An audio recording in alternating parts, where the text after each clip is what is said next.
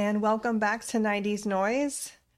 This is Ashley, born 1988. I'm April, born 1991. All right, we're back with another episode of 90s Noise. Today we have a very special guest. We have Mr. Andy Delaney, who is a music video director and also a movie director, too. We are very happy that you are joining us here from the UK on this very historic day of coronation uh, for you guys' new king. We told you we had talked to Howard and everything. He was like, You have to talk to Andy. Andy is got great stories and loved um, he had just great things to say about you also. And so when we were looking at the work he done, it's like, shit, like he's he's done that. Okay, yeah, we definitely need to talk to talk to you and or at least reach out and see and thank you so much for being here. We really appreciate that. I know ashley had a couple quick questions. She definitely wanted to ask on a few of those music videos so go ahead ashley. Okay um so the first one i really wanted to talk about because we already talked about this on one of our past episodes was the music video you did for seal the crazy music video. Yes well, hello, girls. Nice to see you. Um, uh, okay, so we'll, let's start with Seal. Well, okay, well, um, it's a long time ago, first of all, so my memory's fuzzy. I think that we got the song. Now, I just want to say, when I was doing this stuff in the 90s, I was working with another guy called Monty. Yes. We were met at college. He ran the Film Society, and I was doing visual communications and he got me in. I'll give you a backstory. He got me in to do film projections at a nightclub. This was like the rave era. Mm. So we started doing film projections. This does lead to Seal eventually. And, um, we got kind of it, we got quite big. So we every weekend we do two nights up in London when house music was beginning, and we have six projectors and we project all this imagery on these huge screens above the dance floor. And it meant every week we had to but shoot and edit new material. And this was on film because there was no, you know, so we had these big film changes. But we got quite groovy. Right? And the reason we were called Big TV, which was our name, was because one of the clubs was named after our film installations. Because wow. it was going inside a big TV. And so the club called themselves Big TV. Oh. Ah. And we nicked the name. So, so, but when we started, we got to meet a load of kind of up and coming artists and stuff, bands who weren't doing anything like The Beloved and Soul II Soul and, and Seal. And, uh, you know, we would meet them socially, like half drunk in a club, you know. And Seal was one of the people who would hang around. And then we got going and we started making videos and we really started off with this band called, there's a woman called Yazz and she was with a she did a song called "The Only Way Is Up," and it was a big dance hit over there, over here. And because of that, and the, the DJ, the, the musicians behind her were two DJs called Coldcut, and they knew everyone. So we did a video for them, and it was kind of okay. It was, you know, basic. But then Salter's all like, "Well, why don't you try and do one for us?" And everyone in London wanted to do that track. Like it was amazing. So once we got that, then we we're away, and so a couple of years later, Seal Seal's people sent us over the song, and when we spoke to Seal, he was like, "Are you two those guys who did all that?" And we were like, "Yeah, yeah, yeah." So we had that connection, and then with Seal, it was just I can't remember why we we had this very we just liked videos shot on white backgrounds. We were big fans of that. We were big fans of Paula Abdul Straight Up with David Fincher. Mm. So we thought we'll do that, but we'll but we'll add some stuff. And we were fascinated by there was this new technology which meant you could do digital copies of things. Was brand new. And so we we're like, okay, a motion controller just come in. So we thought, let's do this thing and we'll put six, we'll put eight seals on a circular thing and rotate it and let's try that. I mean, and it was a good idea. And that combined with um, just shooting him on white. And then we shot him like a kind of rock icon. That was the big idea. We were like, is this dance guy? But he looks pretty cool. Let's make him. I th- we just had an idea that he'd be a kind of rock god, So we dressed him like a rock god in leather. You know, we thought, oh, this is fun. He's not going to dress like MC Hammer. He's going to be, you know. And it worked out really well um, and went huge. And we got nominated for five MTV Awards. And I, I was like, oh my God, didn't win any. But was like 27 and in LA with Seal. and um, and it was great. And it, that that kind of really cut through internationally, I think, for us and got so Soul II Soul and then Seal, and we were like, okay, oh Jesus. I, I think I was still what you call in the UK signing on, which is why okay. you get your housing benefit paid. You know, you're kind of basically unemployed because I wasn't really making, we weren't making any money out of videos. We were just spending all of the money on the video. So the idea that we have a fee was like, yeah, of course we've got a fee, but we'll just spend it on the video because I'm getting free money for the government. I get my unemployment. Okay. You know? And so for like three years, we were not really taking any money home. Like I remember in 1990, I had 15,000, or about $15,000 in the world. And I've been making videos for 18 months, but we just didn't keep any of it. And, you know, it was kind of um, probably quite a good, good thing because it meant even though the budgets weren't huge at that point, we could really, we just didn't care. We are like, I don't care if we go over. If we need to shoot another couple of hours, we'll pay for everyone. I don't care because it was just such a ridiculously exciting thing to do to make music videos for these bands, half of whom we kind of knew. Um, I know that's not really a lot of a, a, story about Seal, but that's kind of a bit of a backstory. So that's that's Seal for you, lovely man. That's great. No, like I, I, I love music videos. They they bring so much more to the story of the song, and I feel like nowadays they kind of are half-assed.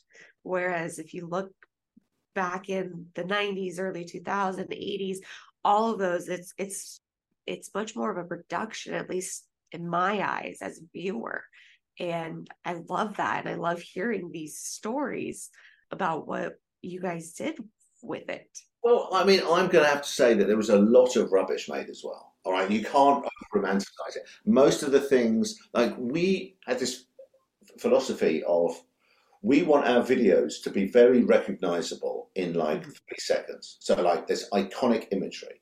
So because there was loads of music videos being made, and there was usually people. The camera would dolly around, and there'd be some dancers, and, and it was just like crap. And it was easy to be better than anyone else. I mean, and that's the arrogance of youth. But that's and then we would look at really good directors. Like David Fincher was our age, but he was very much ahead of us. And this guy called Jean Baptiste Mondino, who's a French director. And mm. so we just look at the very best in the world and go, well, let's just kind of rip them off. And like, we ripped them off in a way that was unrecognizable because we were so incompetent. But in the in the kind of study of really good people, you get better very quickly. Yeah. And I think there was a there became a kind of competition. Howard was in this competition with us, Howard Greenhalgh, of like who can do the better video. Like he was doing these Pet Shop Boys videos, like, oh God, Howard's really kicking ass. And I, I, wasn't really very close to him then. I'm really good friends with him now, but I'm like, fuck, shit, okay. And then Jonathan Glazer did Street Spirit for Radiohead. It was like, fuck, okay, we better do, oh, Jesus. And it was very much, it felt a very small set of people that we were competing with. And there was a load of people out there we didn't bother competing with because were just crap, you know. But that was what drove our um, thinking. You know, it was it was that, and and it wasn't. And this is the big admission. They weren't really about the songs. I mean, you know, we'd we'd we'd get a song, and then there'd be a vibe, but I wasn't trying to illustrate the lyrics. Never, like ever.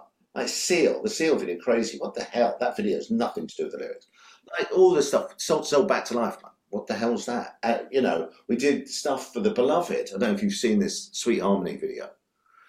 You should check it out. It was huge. Beavis and Butthead loved it, and that's just a note of another White Side video, and, and it was we were it it was you know stolen from a Jimi Hendrix album. There was a Jimi Hendrix photograph. I'm rambling, but this have a look at the beloved video. And that was like Jimi Hendrix sitting around with a load of naked women on a white on a background, classic '60s thing. We're like, oh, we could do that, but we could just do it on white and make it a bit more modern. And it was huge, and it was didn't matter what the song was, right? And then I remember we did this video. You have to check it out, listeners, viewers. You have to look at Sweet Harmony by the Beloved. It was huge. And I was at home after this video was done in '93, and the phone went, and it was Meatloaf. Meatloaf called me, and I was a bit stoned, I must say. I was quite relaxed. And it was like, hi, this is Meat. And I was, what? And it, who's, what? And he was like, oh, oh yes, me. Um, is that Andy? I'm like, yeah. And he went, I know what, I know what it's about. I wasn't, it was so cryptic. And I was like, what are you on about? Like, it's, it's, it's, it's their, their souls. And I was like, what? A, who are you? And he was like, oh, it's Meatloaf. And I was like, okay, this is odd. And I was like, what video are you talking about, sir? And he went, oh, it's the beloved. And I went, okay. And he's like, yeah, it's all about souls about to be reborn and they're going to come down to earth. And I'm like, is it? I mean, I don't know. It's just like, we were just experimenting with anamorphic flares on white. So it was, it was really fun because stuff like that would happen, you know? And then we went to see Meat in New York. He flew us over to have a meeting about, I'll do anything for love, right? Mhm. And he was like, come to New York and meet. If you know what the song's about, you can do the video. We're like, I don't know what the song's about. I think it's it's quite rude. I mean, I'll do anything, but I won't do that. That could be very rude. All right. I don't want to talk about that, mate. There's implications there for some kind of sexual activity. So we went to New York and pitched him an idea, and he went, No, that's not what the song's about. And we went home. We met Meatloaf for 10 minutes, and then Michael Bay did it. So it was a very uh, interesting time. There was a lot of money in music videos, which there isn't now. Um, and we got access to some of that money. You know, we started to get bigger budgets, and um, but but these days, record companies pay much less for videos generally, which may be why a lot of them are not so great. But I think a lot of them are pretty good. There's still some really good ones. There's just they're just you know the yeah they're really good people working in it, and I just think that's the that's really the same in any era because you know there's there's a percentage that's that is good, um, and then there's a load of shit. But it, you can tell the people who are trying to push it forward. You know, there's really good stuff out there, like that Donald Glover thing. What was the Child, Childish Gambino video? This is America. Oh Okay. my Yeah. god, like that was astonishing. There's loads of stuff. Anyway, that's me just ranting about music videos. Give me another one. I'll tell you about it. Like, what was your most challenging music video that you shot? Do you have an idea? That's a very interesting one. They they usually okay. That's a good question. Okay, I've got one for you. Now, I'll tell you about the famous one. I've got a few, but George Michael and Mary J. Blige. Okay, that was tough because we went to see George. Okay, we'd done this video for All Saints called Never Ever, and we did this one shot in it, and we pulled back from the girls, and then as you pull back, there's more girls, and we did this another digital clone thing.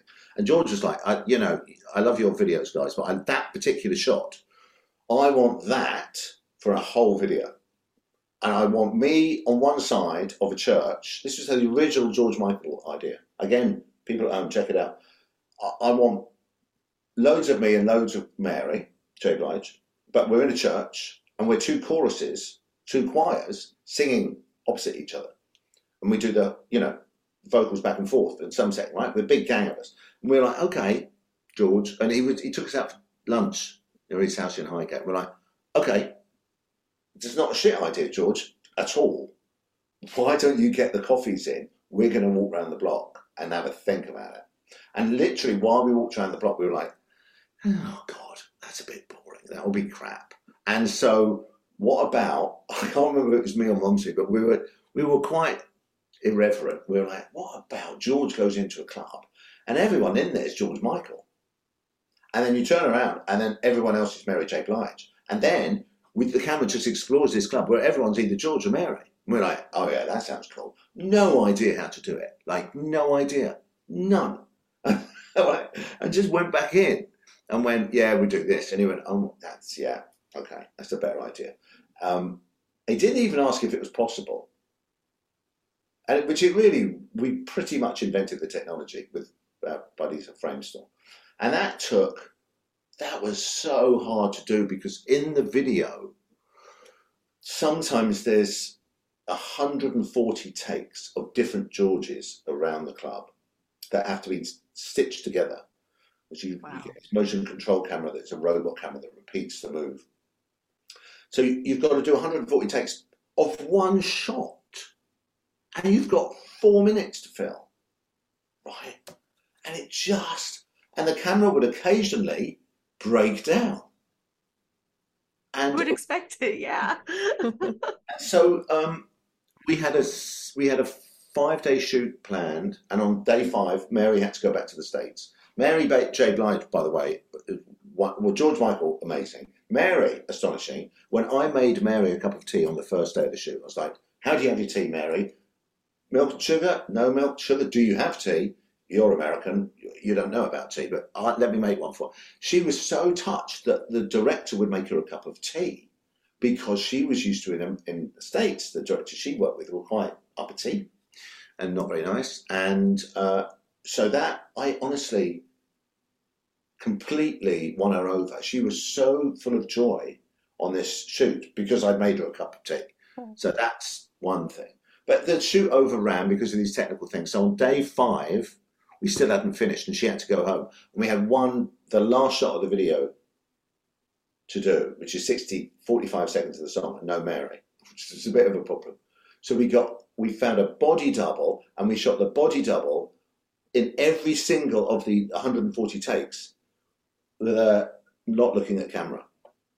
So we had to choreograph it so that you wouldn't tell, and we did it. Mm-hmm. But that was tricky.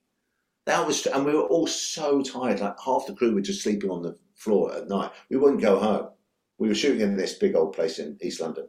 And by the we're doing 16 hour days, and then by the end it was like 17 hour days, and then it got to 18 hour days. And then by the time you get to 18 hour days, you're exhausted. You can't be asked to try and go home and get three hours sleep. So people were just asleep. Just bring a bring a bloody sleeping bag. So it was like going to camp. George would go home, thank God, and we'd always practice the shots in the morning with with uh, stand-ins, so that George wouldn't have to be there for the first two hours of bullshit. But that was really hard. Then the Lauryn Hill one was tough. Yes. I was going to ask about that one. Yeah, that was great. She said her brief was, I want something a bit 60s and a bit 90s, right? Because she was doing this kind of new soul thing. And when we were like really literal, simple minded fools, and we were like, okay, what about this? It's half 60s and half 90s.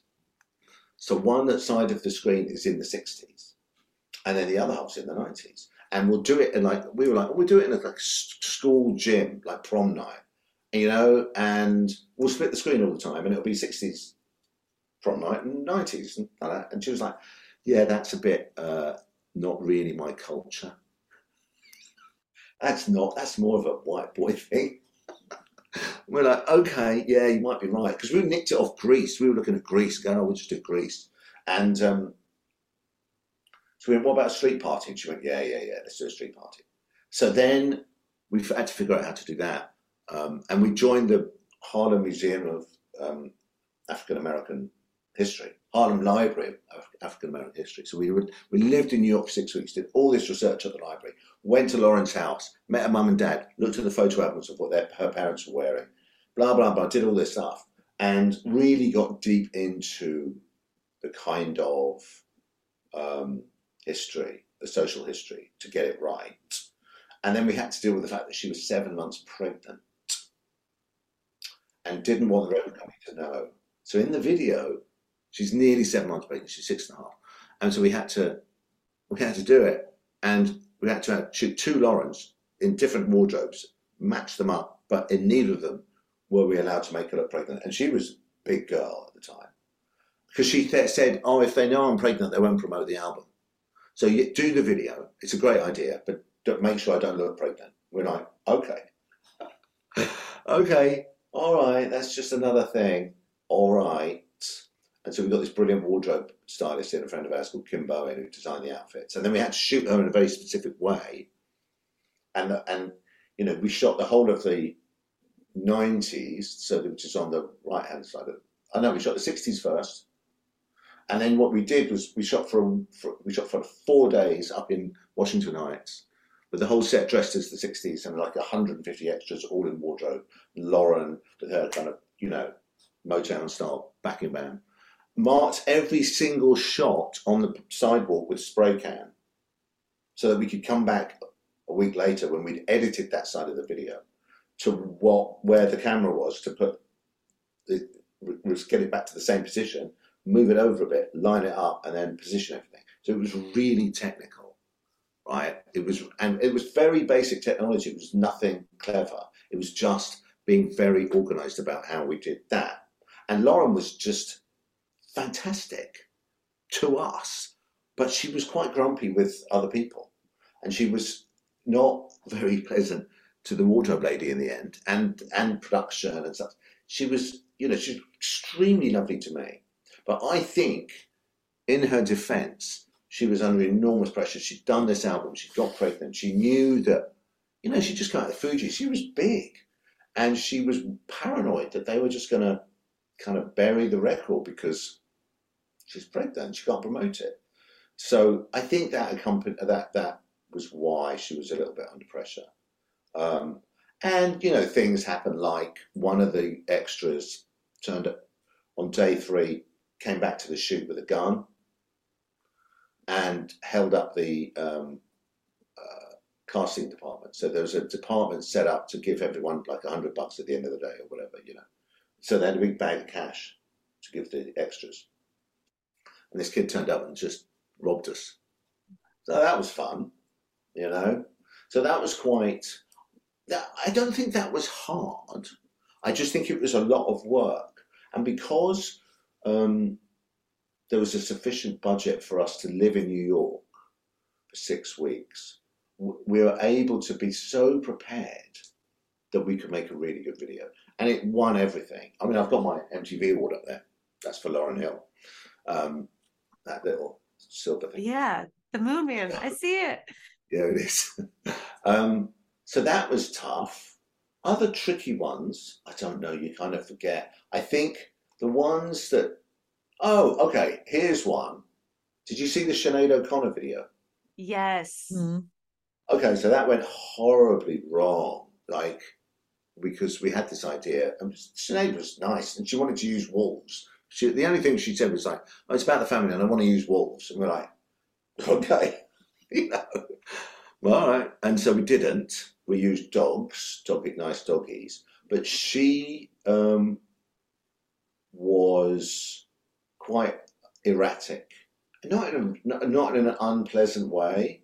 She just would really be on her own schedule and time scale. Um, so she'd be a little bit late you know?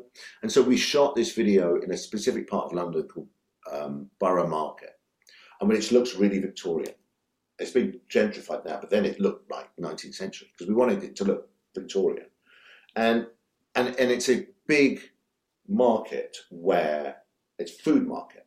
And they have the market in the morning, and then at two o'clock or three o'clock, it shuts and then they bring all the food and stuff in for the next day in huge lorries, which were traveling up and down the road we were filming on. But we didn't mind because we were like, well, we'll be pretty much done by three o'clock.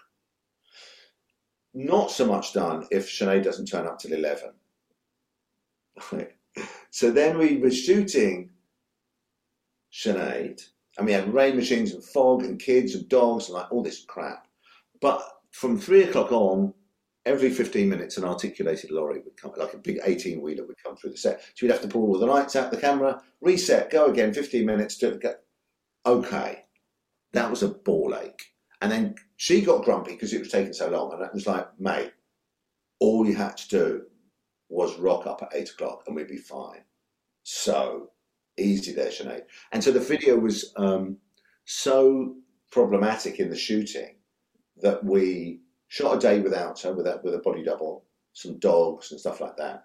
And then we had all these this idea of we shot super high speed raindrop water drops, and we put babies inside them. Like we shot these babies. It was all like about death and the loss of generations. That was quite nice, but we could do that without her. And then we put a load of text over everything because it was so we were we were so lacking in material that we put a load of writing all over it in a very arty way. Got a Grammy nomination. So what can I tell you? Out of adversity comes not shit sometimes. So um, so there's some there's some what I like to call horror stories, but they weren't really horror. None of it was real. I'm trying to think of okay the the this we never made a video for her, but the the woman I think would have been the most problematic to work with was can you guess it, Madonna. Mhm. Uh, Yeah. wouldn't be surprising. So we were- we were up for several Madonna videos, and went to meet her. Blah blah blah. And it didn't happen. We got booked, and then we got unbooked, and we we got we got paid to do a Madonna video, but didn't shoot it.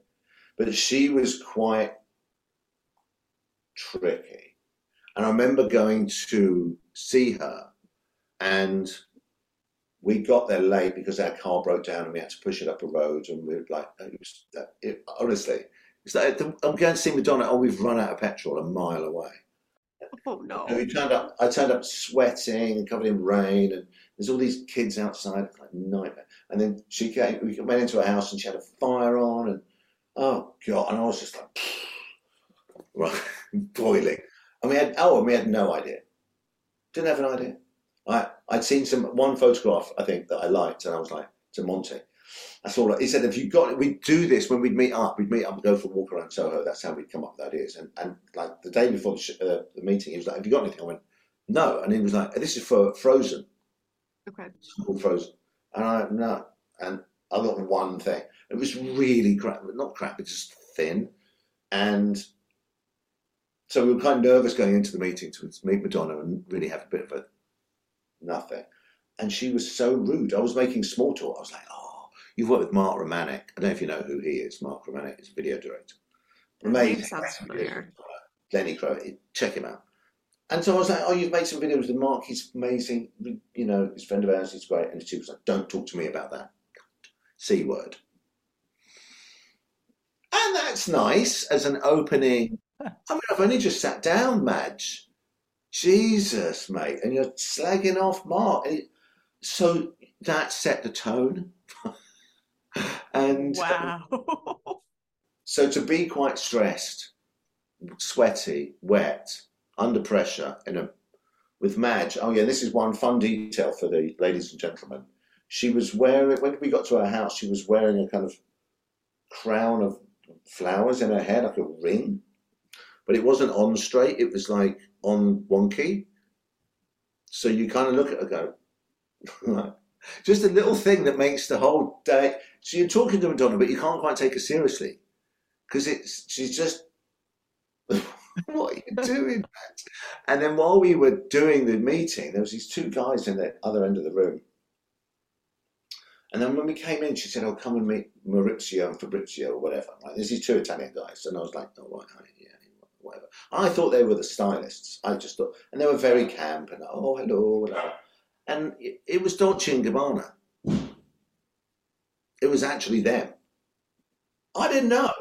Wow. I didn't know, right? And so she, I don't know, Monty knew, and he was Monty was really being nice, and I was like, that's fine, but I don't know, and and I, I don't know, and then part of the small talk after the after the um, Mark Romanek thing, there was a load of Dolce and Gabbana clothes all over the kind of coffee table in front of us, a load of lingerie and knickers and stuff, and I said as part of the small talk, I was like, oh, I see you've got a lot of Dolce and Gabbana stuff here. Is there a sale on? Is there a sale on? Like Madonna would need to go buy because I'm an idiot. I'm a peasant. Monty just looked at me like, and she just looked at me, and I, I was just some sweaty lump, you know, talking about is there a sale on? And uh, yeah. Anyway, so that was that was Madonna. Um, fun, fun days, fun times. So that's yeah. Anyway, far away. Any more? What else would you like to know? I just gotta I just gotta say on that on that point, that is a story that you can't get anywhere else. Like that is No. just so real and i love that and that's part of what our podcast is about is like getting the real details Well, okay, I'll give you I'll give you the coda for your podcast. So we get up to go, and um, and as I say, I've been hot. I was hot, sweaty. I, I was covered in rain from the pushing the car, and I stand up, and I'm like, "Well, nice to meet you. Nice to meet you." You know, blah, blah, blah, you know. And and as I stand up, Madonna's looking behind me because I've sat on a chair full of her lingerie, and my hot greasy bottom, my jeans, had got stuck to all of this lingerie, which as I walked out of the room, they fell off my ass. Right.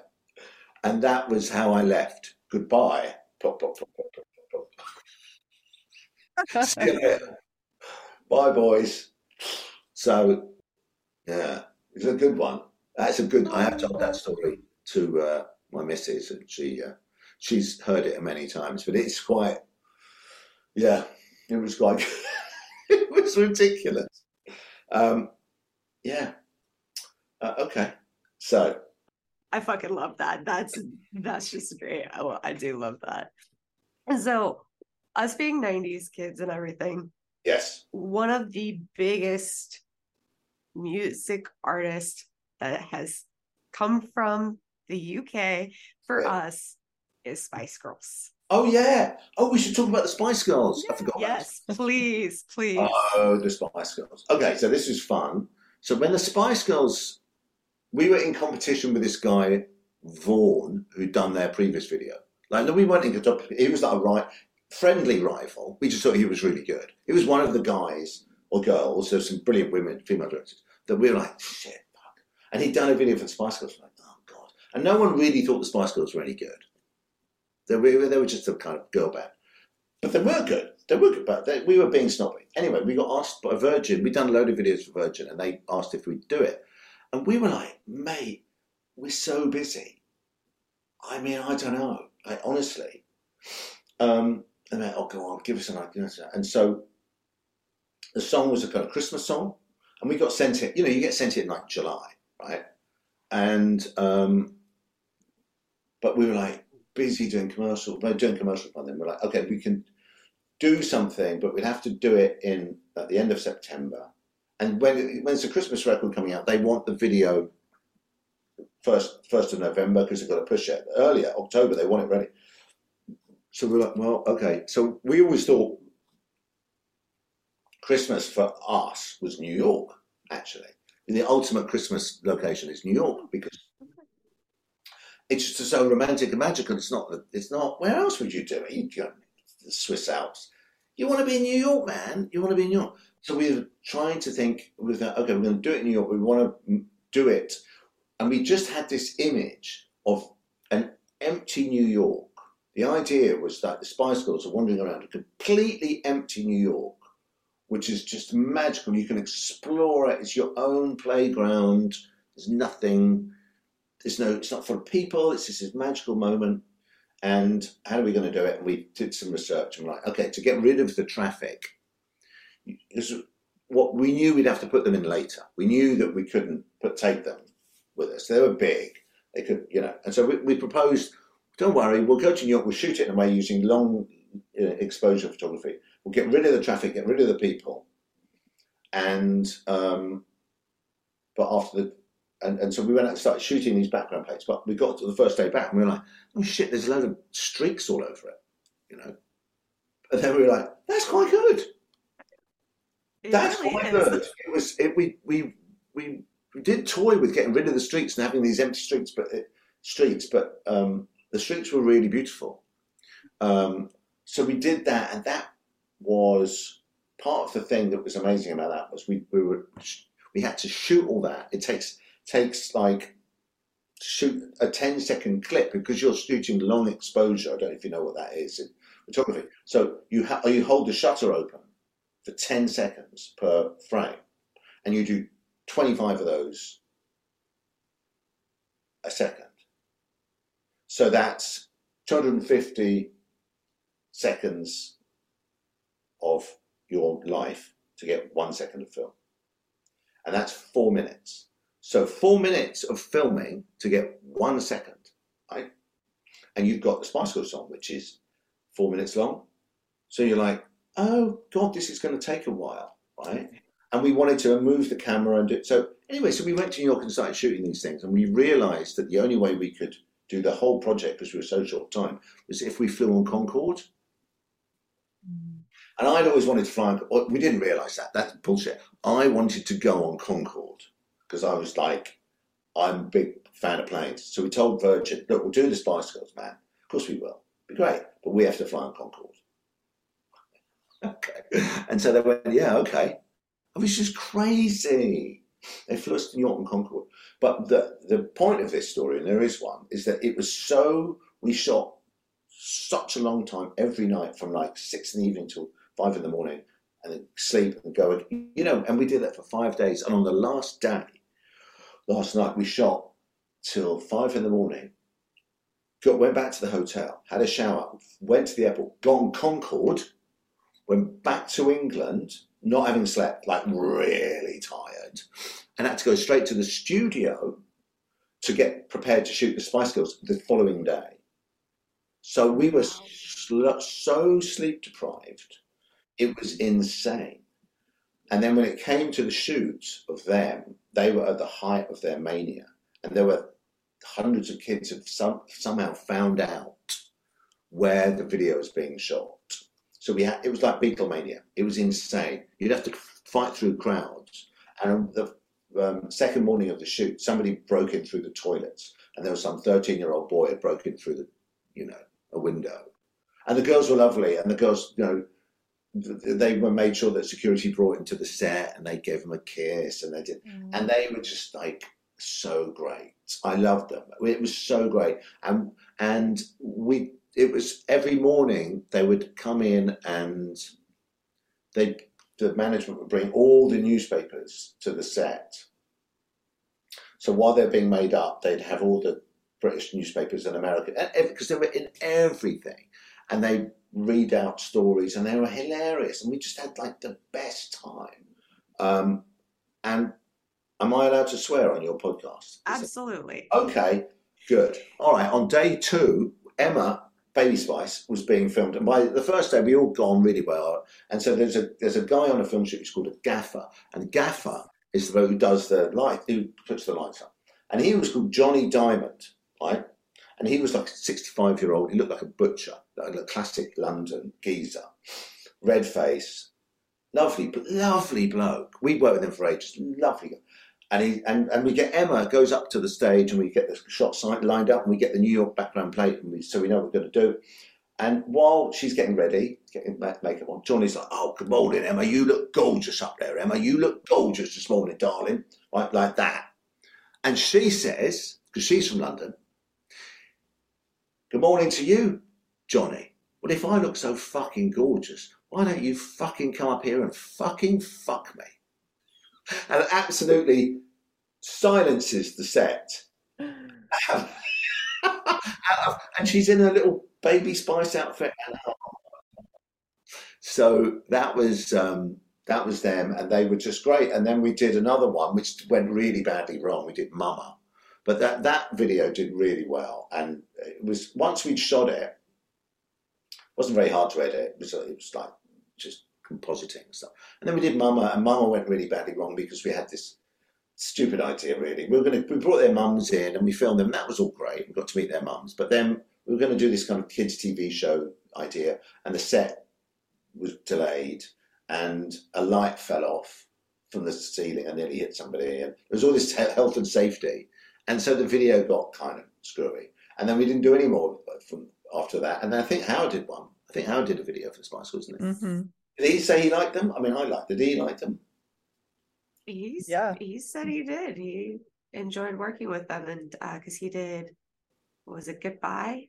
Yeah, the kind of something shot in Northern Ireland, or Dublin. Yeah. Yeah, and the um the castle and everything. Okay. Like frozen. Things are frozen. Okay. So. Oh yeah. So yeah, they were great, and I I, I bumped into um, what's it called? What's her name? Victoria. A few years later. But yeah, with David Beckham. she was nice. I mean, these are all nice people. So um, they are. What is interesting is they're not my friends. I mean, there's a couple of people I still see, like the Beloved, band called Beloved, and you know, there's a few, but um, just musicians, man. They're good people. They're good people. Um, they, the, the, you know, I met some who were not so great, like Puffy was a bit of a nightmare. Yeah. Yeah, Oh. he was a bit of a nightmare. And I mean, not to me too much, but he came with a bad reputation. He was, Mhm. he was, um, he was pretty. So one story, and it's not about me, and I'm not going to say who it was, but there was a, um, a music video he was doing, and he wasn't happy with the edit. And the and, and the director was in England, but the edit was going on in Los Angeles, and so Puffy got his boys to go around to the editor's house. Uh, I don't know how he found out at like eleven at night. Got him up and forced him to go to the edit, and bullied him into editing, and was quite threatening behaviour. It was just kind of there was a thing at the time in hip hop that was there was an edge to things that was not great because it was a, it was getting really big, and I really wanted to do a video with him with Puffy. I like the music, but didn't really didn't really work. And and what would happen is was a lot of the guys would travel with a sixty deep posse, you know, their friends, and that could get just and those guys are there just to have a good time, and they're going to hang with the girls, and they're going to do and you know, and it just got like, and we got sent a lot of uh, hip hop tracks after Lauryn, and couldn't really connect with anyone because we just didn't want to do the cliche things, you know, of cars and hip hop girls and booty shaking. It's like, ah, we're not. That's not gonna. That's not us, you know. Because the Lauryn Hill video, although it was kind of hip hop video, it was not like the standard things, you know. Um, so yeah, that and we did Usher, which was nice. He was nice, but Mm. um, but it, that was tricky. Poor Usher, because we did that pop your collar thing, and during the shoot, Babyface or one of the guys, is it Babyface and I can't remember who the other guys, and you know his manager and producer came down to the shoot and said, "Oh, we're not gonna. This is your album is bad. You're gonna have to re-record the whole thing." Oh no. Yeah, and we were like, "Oh man, could you tell him when we finish shooting?" Because it's kind of bummed him out because he, he Yeah. he went into the trailer and came back like not Mr. Cheerful Usher. We're like, what's happening, man? He went, they've just rejected my album. Anyway, where should we where should we start shooting? It was really miserable. Yeah. Um, so yeah, that was um, that was tricky. But I would have liked to have done more stuff. We did. We worked with a lot of black artists. We worked with, you know, obviously Seal, the Happy Mondays, not the Happy Monday, Seal, Soul II Soul. We did one, one called Carleen Anderson. We did Lauryn. We did a few, and I really like working with that kind of music. It was great. And we never really did rock stuff. We were up for. We were going to work with Radiohead a few times. We met them a few times, and you know, they were they were they were nice. Tom Tom Yorke was very grumpy. He wouldn't turn up. Yeah, and I met him in the, about twenty six, and he apologised. I said, "It's nice to meet you, man, but you complete you were really quite unpleasant when I first met you." And then he was like, "Okay, what did I do?" and he said, because we were uh, meeting them for pla- fake plastic trees. That song, Okay. know that one? Mhm. Yes. Yeah, okay. And then we had quite a good idea. And and we were so we went into EMI, we met the commissioner, we met the band, all the band there. And they loved it. They loved the idea. We had this idea that there were going to be there was this kind of tour bus with Radiohead on in that crashes. And there's a horrendous car crash. And they all stagger out and they're dead. I mean, you don't explain this in the video. And they're covered in soot and ash. And there's just plastic shit. There's just rubbish that's come pouring out of this bus, and there's this lonely bus on a highway in the middle of America with plastic shit everywhere, and the band covered in oil and dirt and uh, huge plumes of smoke, and, and that was the idea, right? It's quite different to what ended up being done, and and the band loved it, and, Jack, and then Tom turned up two hours late. We explained it, and the band explained the video to him. It was like Ed explained it to him, and he went, "No, I don't want to do it." Okay, I've got to go. And he was there for 10 minutes. Less, Wow. five. So, and it was, uh, so when I saw him, I was like, yeah, you did that. He was like, oh.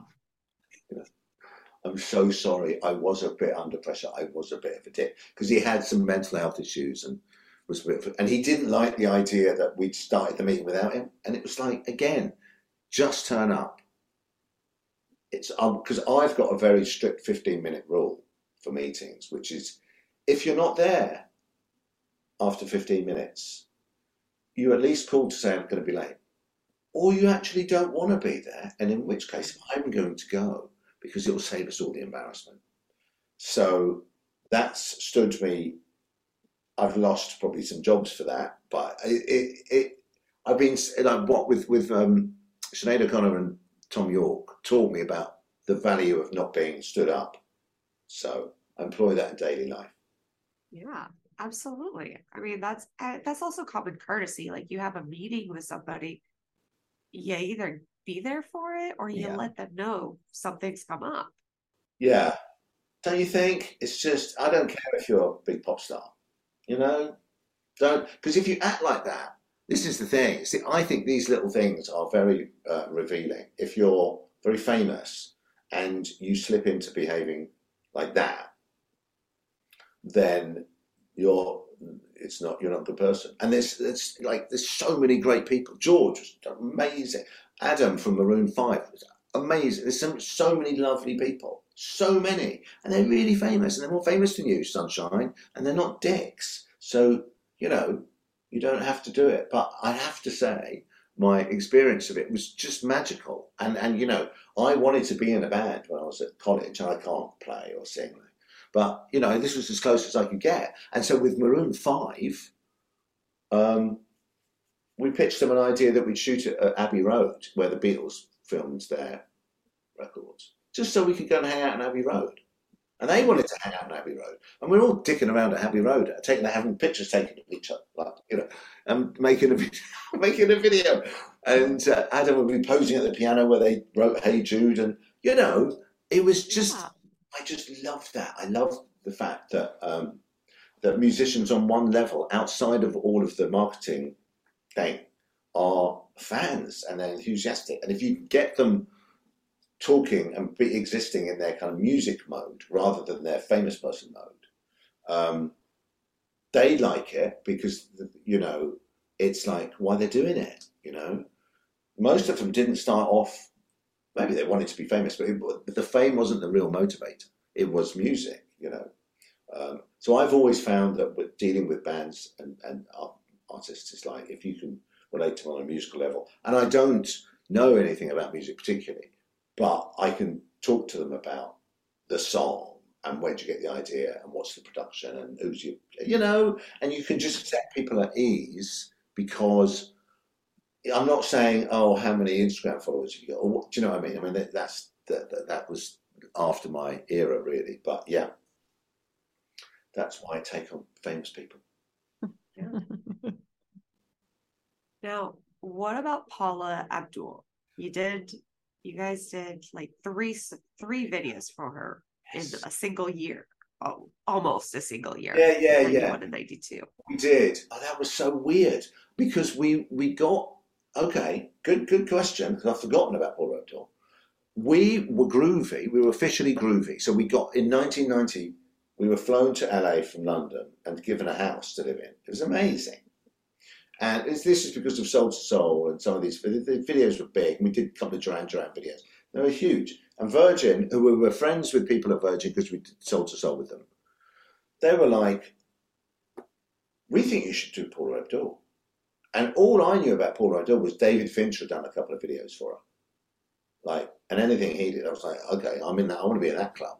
So we went to meet, and she was just great. I mean, it was great, and that was the biggest budget we had at the time. We did um, Promise of a New Day, and we, you know, we did this thing. There's these lenses that you can use called anamorphic lenses. I don't know if you know about these things. Mm-hmm. So in old days of Hollywood, you'd get these panavision, panoramic cinemas that were super wide, but you'd shoot them on a lens that makes everyone really skinny, and then you have another lens when you project it to make them go to the normal size. But if you don't fix the skinniness, people stay skinny. And so we used this lens to make, and we didn't make it back to normal. So we kind of made Paula all tall and skinny. which she loved. All right. And um, and we shot stuff in Hawaii. Put her in Hawaii, did all this stuff, and um, she loved it. I mean, and it was a big hit at the time because In Living Color did a parody of the video and blah blah blah. And so we were just best mates, and we would hang out. And she flew us to Tokyo just to talk about a video. I mean, it was insane. Um, so we did the whole in bed with Madonna thing. We went to Tokyo and drove in the van back and forth to the arena with her and the dancers and the musicians and try and figure out a video idea. And then she'd go on stage and we'd say, okay, see you later. And she'd do a big arena show. And then we'd all go and have a curry, get in the van. It was really like being at the heart of superstardom. And she was so nice. She was so nice. And then we got asked to do um, blowing kisses in the wind. And that was like, you've got to shoot it in a day. You just got a day because I've got not she would the management, the record company, like, do something, whatever it is, do something, but you got one day. So we shot that, which was really, I really enjoyed that. It was a great little video, and um, and uh, and then we did Will You Marry Me, and it just was that was crap. it was crap. We just oh god, we tried to do some tech video technology thing. It's terrible. So the song was pretty bad, um, but I loved her. I thought she was great. I, I really enjoyed working with her. Um, yeah, and it was very odd to be these kids from London who we were kind of like hip rave culture kids wearing our groovy t-shirts, and then with Paula Abdul. But she was the same age as me. She was just a nice woman and a really good dancer. And, and I loved all the dancers. And I'd go to the rehearsals like, I'd be sitting there going, you, you lot are really good, you know. God, you must practice, you know. So, um, yeah, it was great. It was a really joyful time. And then I remember being in a bar with David Fincher, and he'd done these videos for Paula. And then he was in the middle of doing Alien 3, and he had a horrible experience. And I met up with him and went out on the town in LA. And we were in the bar when Nirvana's Smell Like Teen Spirit came on. And neither of us had seen it. And we just watched it and went, and it, uh, we were like, our career's over. We're fucked. Like, we're fucked this is going to take over everything. And we just got really drunk. And I mean, his career's done fine. I mean, I did okay. But it was interesting to be with him at that point because it was such a turning point when Nirvana hit and everything went grunge. And then videos became a very different thing for a few years. They became very indie and kind of low fi, which I didn't like. Because I was just trying to learn as much as I could and be, you know, professional. And anyway, yeah, Paula Abdul, lovely. Did you feel like there was a project that you worked on that in, like majorly impacted your career at all? Well, the the Paul, uh, the the the um, Lauryn Hill did. Like Lauryn Hill. I mean, mm. once you win a bunch of MTV awards, and, and it was the biggest video of the year, and so we got sent a load of commercials, and I spent like three or four years doing. We didn't do a load of videos actually. I did George afterwards, and we were going to do Madonna, but we ended up getting sent loads of big budget commercials, which was like, oh, great, we can get paid now, you know. And so we did them. We did them for like three or four years, and um, and we got attached to movies which didn't happen. So it made a big difference. And I think if one of those movies had happened then, it would have been fantastic. That was like 2000, 2001. We should have done a movie and didn't happen. Then another one came and didn't happen. And so there was a moment when our career was like really amazing. And then just sheer Hollywood bullshit stopped the movies from. We were going to do a, a film with Vince Vaughn and Zooey Deschanel. It was great. It didn't happen, and that and it was it would have been hilarious. A really good film. But um, yeah, Lauryn Hill probably. But in the early days, Soul II Soul, Seal, um, those things. We did a video for Enigma. I don't know if you ever saw that. Mm-hmm. Yes. That was quite clever. That got us a lot of attention because that was quite cutting edge technology back then. But there's been a few, you know, of these things, and that uh, what you don't know at the time is there may not be many of them. Because you're on a roll and you think, oh, I'll do this video, and then I'll do another one, and it will be just as good. And actually, what you realise that some videos are better than others, and sometimes you can't make a better one. You know, you can make a different one, but it doesn't hit the zeitgeist. It maybe the song's not as good. Now, you might have done a brilliant job, but it's for some song that no one cares about. You know, so that that's how it goes at least I did them. Um, and and we were we were lucky enough, and I know Howard was the same. We were lucky enough when people really watched and cared about music videos because it was it was there was no internet. It was the nineties. MTV was really big, so people knew what you were doing because everyone watched TV.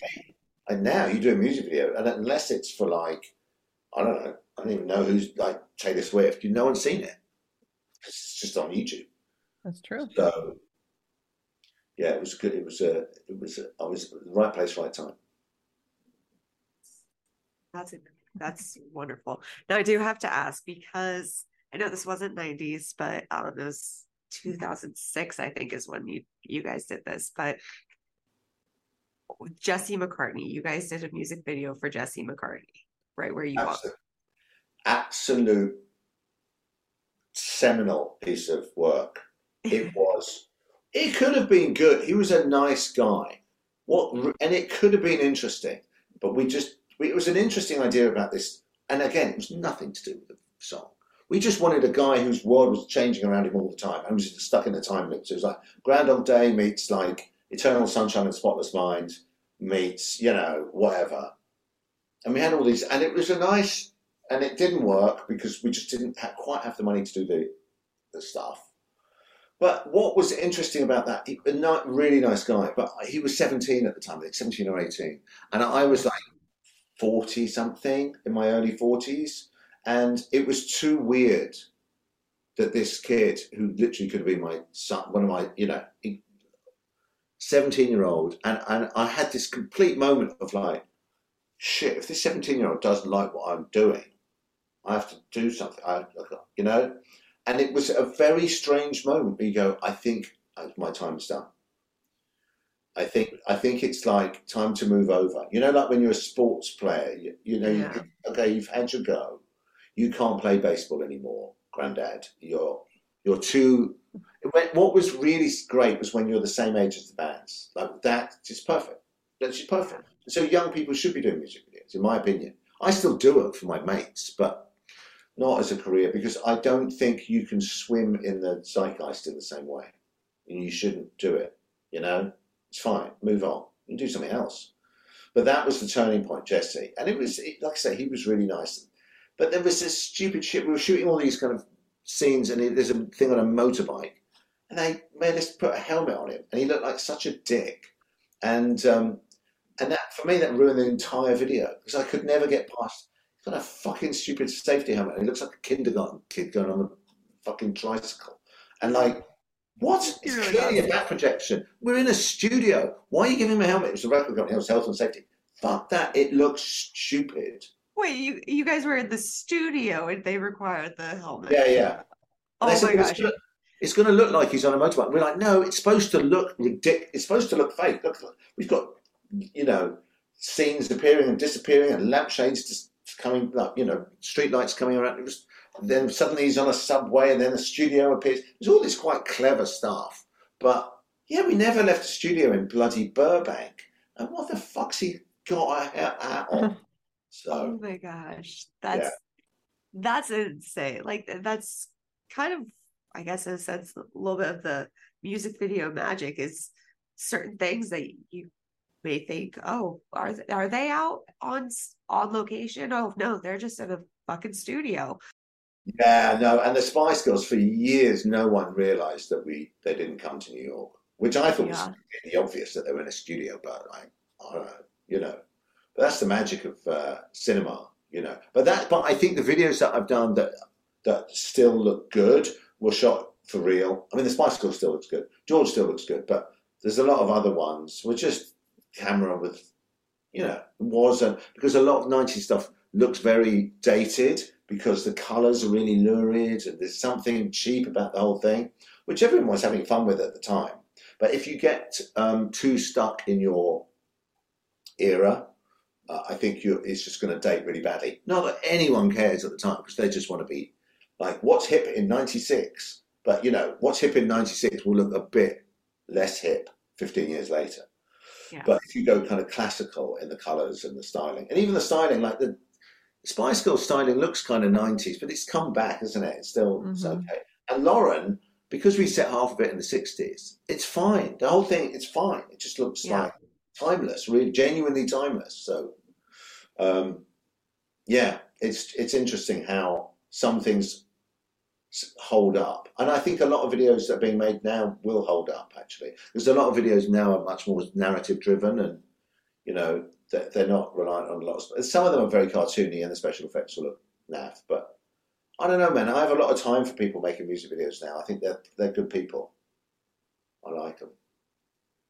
So you did finally do a movie, Love is Blind, which we both watched. Would Yeah. you mind telling us a little bit about that experience and how is how it was different from like shooting a music video? Yeah, so we this was with a woman. that- It was yeah, it was. I mean, we were overdue. I mean, I was in my forties when we made it, and I was like, you know, and we'd, we'd worked with the producer before. and We tried to make these films, didn't happen. We got that one, and then it, originally it was a ten million dollar movie with Anne Hathaway in the lead, right? And and then Anne Hathaway pulled out, and they were like, okay, can you do it for one million? You're clever. And, and so we tried and we managed to make it it was an interesting story, but and we managed to get it, find figure out a way to make it for like a million and a half dollars, which is crazy. But we got really good cast. We got Aidan Turner, we got Chloe Sevigny. People liked the story because the script was really interesting, really dark and interesting. And so we made it, and it wasn't that hard. I mean, it was. I've been making stuff for a long time. I was nervous, but I wasn't that nervous. Like I've been on set forever, so it's like it's fine, it's fine. It was, we had to make it in 19 days, which is quick. 19 days to do a movie with a load of Wow. special effects in it. Yeah, it was, you know, we. But what happened, which was sad, was the edit became a bit of a mess, and and we were we we made a lot of mistakes. We what you know the ed it, it could have been really a really good film, but to get it to be made for that money, some scenes had to be cut for logistical reasons. So this is what goes on sometimes you've got a scene that is really important for the story, but it's 30 miles away. The location is takes you two hours to get there with the crew, and you can't do it if you're keeping the budget to a certain number and there's something to shoot days. So that scene has to go, not because you think it's a good story decision, but because you can't get the trucks there in time. So cut it. And so there were some of those decisions throughout the script, and so it became slightly less coherent than it should. And then you realise I needed that. And when you're in the pre production process, there is a lot of pressure from your producers and people to to be a team player, they call it. And don't fight for scenes. Like, why are you being be a team player? We just need to it makes sense.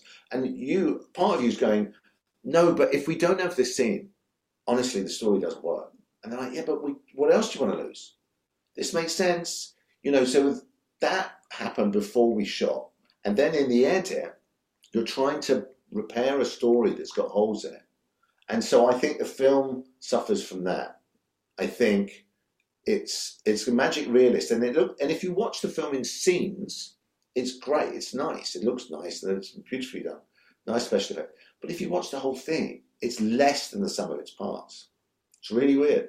It just, I, in my opinion, I think it's a sweet little movie, but just doesn't have a coherent narrative, you know, thread because it was scaled down from 10 million to one and a half, and and and and it and where we cut corners was not where we should have cut corners. So I do blame myself, but I do also think we did an amazing job. It really does look amazing, and there's brilliant people in it. And it was such a joy to work with Matthew Broderick, Chloe Sevigny. They've been great, you know. And then I shot another one, so I stopped working with Monty a few years ago.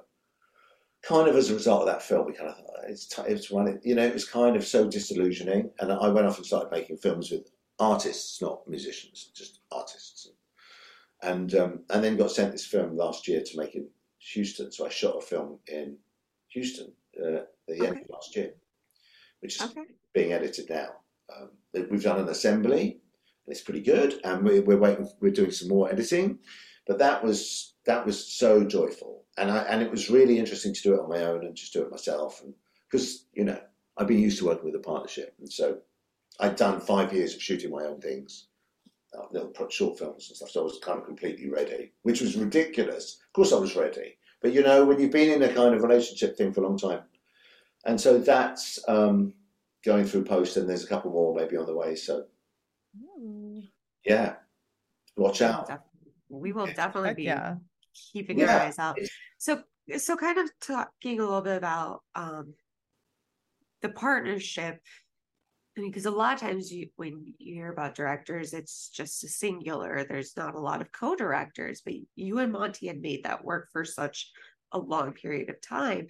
Yeah. How how did that kind of work? Well, it worked because we were very good friends, but we weren't living in each other's lives. So we we we, but we got on really well. But we didn't like hang out after work. That's really important, you know. I think we had different skill sets. At that, we didn't realize we had different skill sets, but we did. So I was really good at technical stuff. I like I just was, and Monty was really good at um, like art department stuff and wardrobe and and kind of a different part of the visual medium. And we were both really good editors. Like we were really good. So we would edit all our own videos. We edited Seal and we edited Paula and we did all like for years. I I edit all the time now, you know. And so we were great. And so you could kind of and in the edit you could I say save things, but you could make things very distinctive. And so we would do one day on, one day off, and I'd edit. I'd be at the front and editing, and he'd be at the back, and then or you know he wouldn't come in and I would and so we shared duties really well and we were very good at backing each other up in meetings so you could go I think you should be on a donkey emerging from a fire uh, in the jungle or some ridiculous thing like that and Monty would go that, that's a great idea donkey on fire brilliant right and so that's always fantastic and then we would we would do. We had a really good sense of humour. Now in the UK, there's this thing in the U- US when you go like that, it's very rude. Uh-huh. In the UK, it's that. Mm. Okay. So I'd be in a meeting, and I'd be talking, going, "Yes, we're going to do this," and that, and Monty would be there like this, going, "Is that right?" really childish. Uh huh. You know, or just going, just doing a little wanker sign, and ju- just and and then and we just just had so much fun. So he passed me notes, and it, it, it- I'd, I'd be sitting there, and this is when you're meeting like Mercedes, and um, you get and Monty like, okay, yeah, and then he passed me a note. I just, I just got passed, and I turned over and he just say, "Fuck off." because you're trying to stop, make each other laugh in meetings. And that was amazing. Because then you're more concerned. There was more focus that i'm going to try and get him to laugh and he's going to try and get me to laugh then you're nervous about meeting fucking madonna because you know that in the meeting he's going to be there again and all this stuff. And so there was it was very um, good, and we were we enjoyed filming process. We did we were bad to advertising agencies. We were quite bad. In hindsight, it was terrible. We were very disrespectful because we thought because you don't write the script in advertising, you know, you, the ag- agency writes it, so you just make it look nice, which is still a really important job. You don't write it, and we were like, yeah, but in music videos, we actually write this stuff. So you know, because they go, I really like that video you did, and and often we get we do videos and they get copied by adverts. You know, music. We do a music video, and then they get copied, and we're like, yeah, adverts. That's just bullshit. Like they're all fucking wankers. You know, we had this really weird attitude. Music videos really were. We were really music video purists. You know, and so we shared that.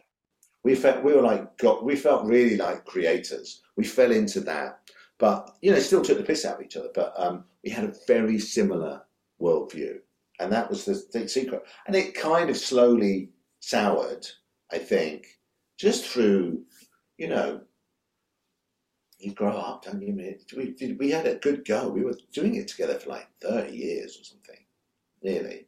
So, but eventually, back, you know, and I, in the end, it got just kind of. Um, I felt Monty was, you know, getting fed up with having me having an opinion. He wanted to do it, and I got fed up with not being allowed to have an opinion. So we we're still friends, but I like it more now. I mean, you know, because I can just do what I like.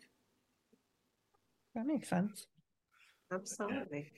So, going from the first music video that you did back in the late 80s and now up into um, like the new movie that you did, Love is Blind, how would you say technology has changed or your perspective on how you Yeah. approach a project? How has that changed? I mean, okay, so I think the secret is, I mean, I'm not like on certain projects when there's like like the Mandalorian and they shoot in front of these big LED screens. and all that, that- I haven't done any of that, and I'm not bothered.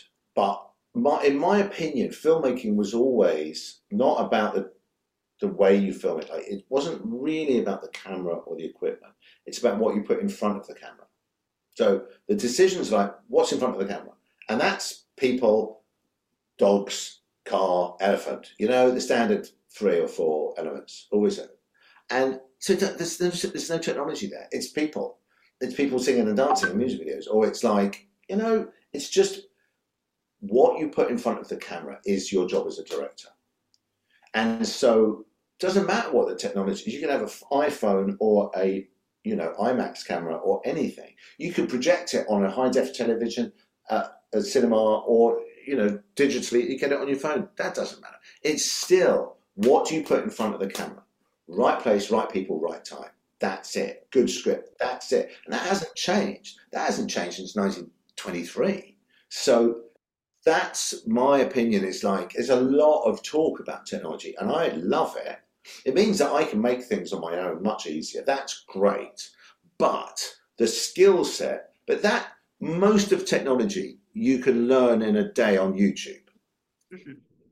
Don't need to go to film school, spend a couple of days on YouTube, you'll be fine. Right, then you start making it. That's amazing. That's really good. That's not to be, un- you know, when I was learning, you'd have to go to some filmmakers co-op and rent a camera and it was a clockwork camp, like all of that. So it was hard to get going. But, but actually, outside of the very early start of your career, the technology is, doesn't matter. It's like, doesn't matter. Not, not to the, what the real job is. And I think a lot of people involved in filmmaking now, uh, who are starting out, get really hung up on the equipment and technology. And I don't, know, and you see these bullshit fucking things. Oh, look what I can do with my camera. It's like, yeah, but still shit. You know, it's not interesting.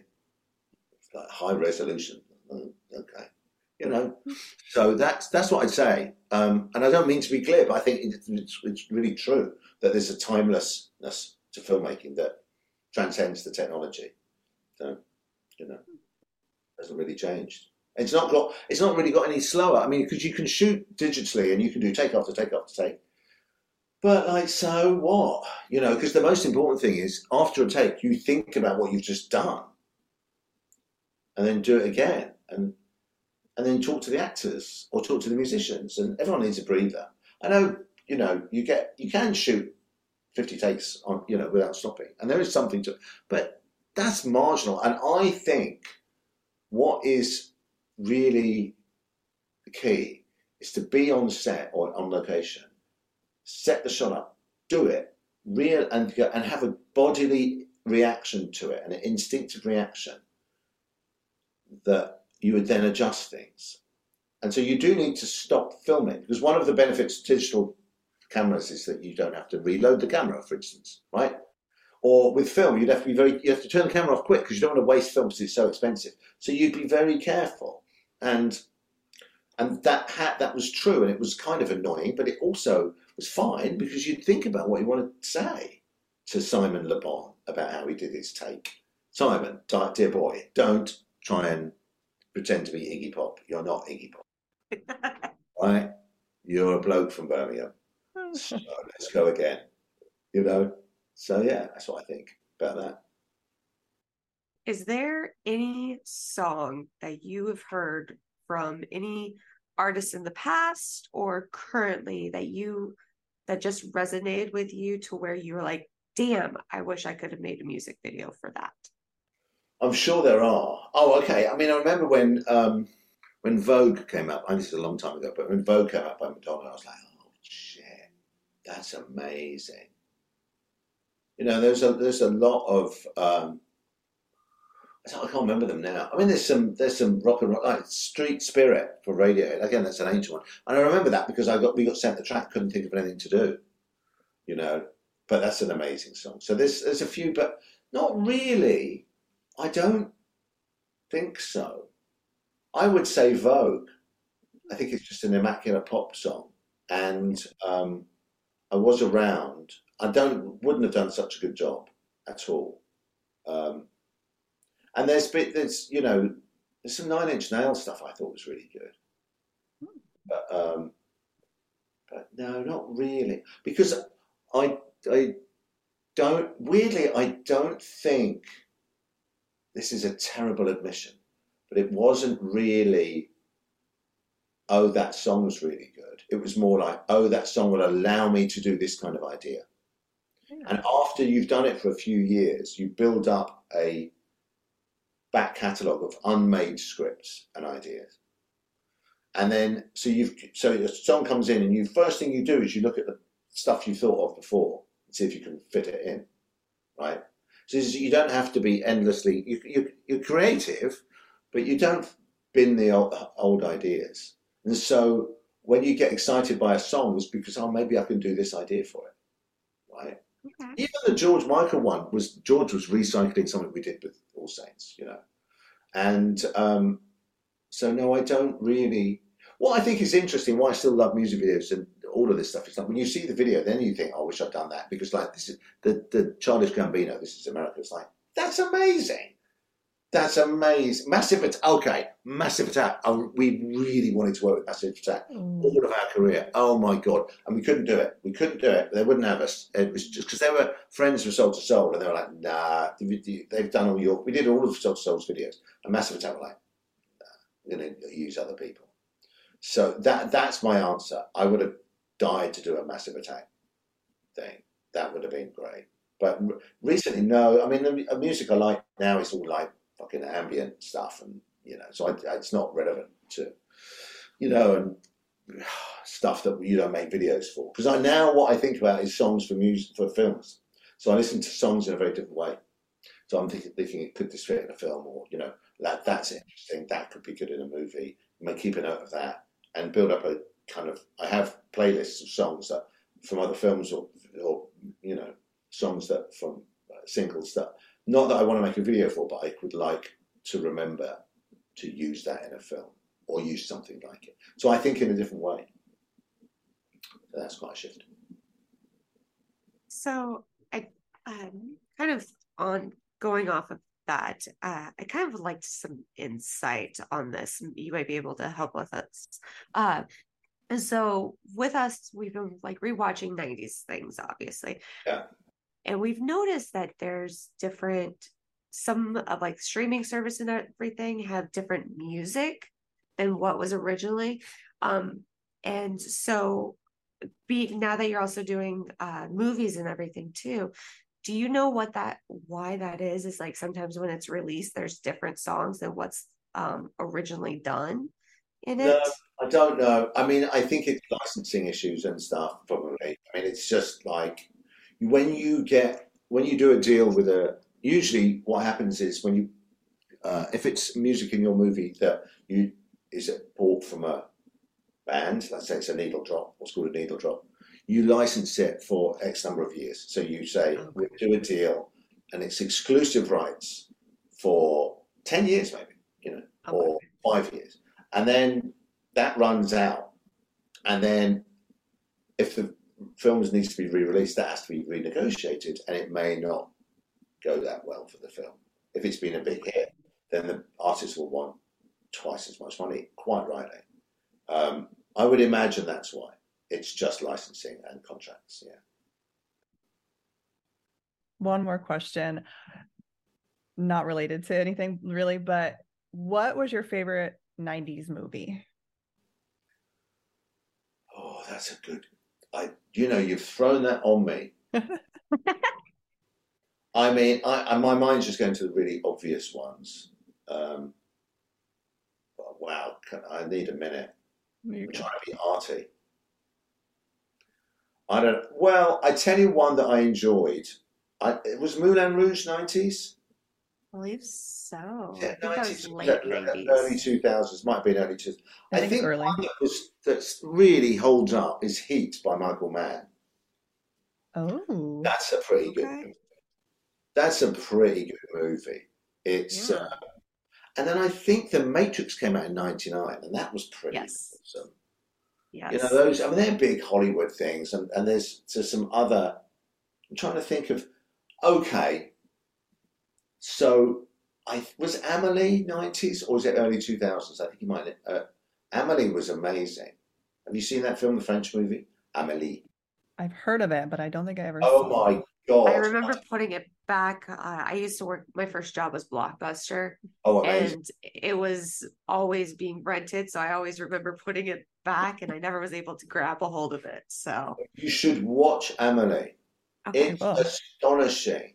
It's mental how good it is. It's just so good. And then Sexy Beast came out in the 90s, I think Jonathan Glazer's film. That was pretty amazing. okay. Um, and yeah. Then Boogie Nights was pretty fucking cool. Mm, Boogie Nights is a good picture. Mm-hmm. There's some English ones, but I'm blanking on them now. But yeah, it was good. I mean, it was again. Here's the thing. I just, I think, I know your podcast is 90s themed, and that's terrific. But I think there's not a bad decade ever. All decades have got good stuff. It's quite interesting because you can't. I think there's a tendency to think, oh, I was born. I wish I was alive then, or I wish I was working then. Yeah, I even. I thought today I was like, oh, it would have been fun to be around in the 40s. But I bet it was shit, and I bet it would have been great. It would have been, you know, it would have been different. So I think, um, but I think there was, yeah, the night Quentin Tarantino. I met Quentin Tarantino. At my last story, Oh, yes, please. and so I met him um, at the Chateau Marmont Hotel in Los Angeles at the at the Golden Globes party. And I was staying at the hotel and met him. I met him in a lift. And I was like, oh man, it's really good to meet you, man. I loved and this was like five, six years ago. It wasn't that long ago, ten years ago. And I was like, oh man, I loved your movie. And he went, which one? And he made fucking loads. This is like 2015. And I went, oh, Reservoir Dogs. And he went, well, I've made, really? I've made many more. And I went, I know, but that's the best one. he was like, what? And I said, yeah. I said, it's the best one because it's so simple. It's just, you, you've got a load of great actors and you put them in a warehouse, you told a great story. It's like, it's amazing. And he was talking about how he'd made, um, what's the Kung Fu one he did with Daryl Hannah? Kill Bill, the two Kill Bill movies. Oh, yeah. Oh, yeah, but Kill Bill, I've you know, he was defending. He was like, yeah, but what about Kill Bill? And I was like, no, it's great, man. It's great. It's great. Like really patronising. No, very good, very good. And he's like, but I studied all these kung fu masters, and I, I know, of course, it, yes, easy. I'm just saying, best one. Because when he did that, I was the same. I'm I'm the same age as Quentin Tarantino, and that came out, and I was like, God damn it, that is so great. It's so simple. You've got such great actors. You told such a great story. I might go and watch it today. It was great, and what was so good about it is it was very inspiring because you felt if you knew a little bit about what you're doing, you could do that. That's copyable. I think when you start out, I'll leave you with this. It's important that you think you can do it, either because it seems achievable or because it's so shit. Of course you can do better, right? that they're the two ways. And and I thought Reservoir Dogs was amazing because it felt like if only I had the I, it's not like you you know you need to have tens of millions of dollars to do it. You just need a good idea and some good actors. Yeah. So anyway, girls, I think I've talked enough, and I hope you've enjoyed it. That's been We- amazing. I have absolutely enjoyed this, Andy. Thank you so, so much for Okay. for joining us. Like this is put a new spin on a lot of the music videos we loved Okay. growing Good. up. And I love hearing all the stories. Again, we are eternally grateful for you to join us today. All right. Well, I, I wish the you well with your podcast. I hope it goes extraordinarily well and takes over the world. So Thank you. yeah. Well, you have a wonderful day. Don't don't party too hard for that coronation celebration. No, I'm not gonna. But thank you. So lovely to see you, and um, good luck with everything. Thank, Thank you. you so much. Have a good day. Thank you.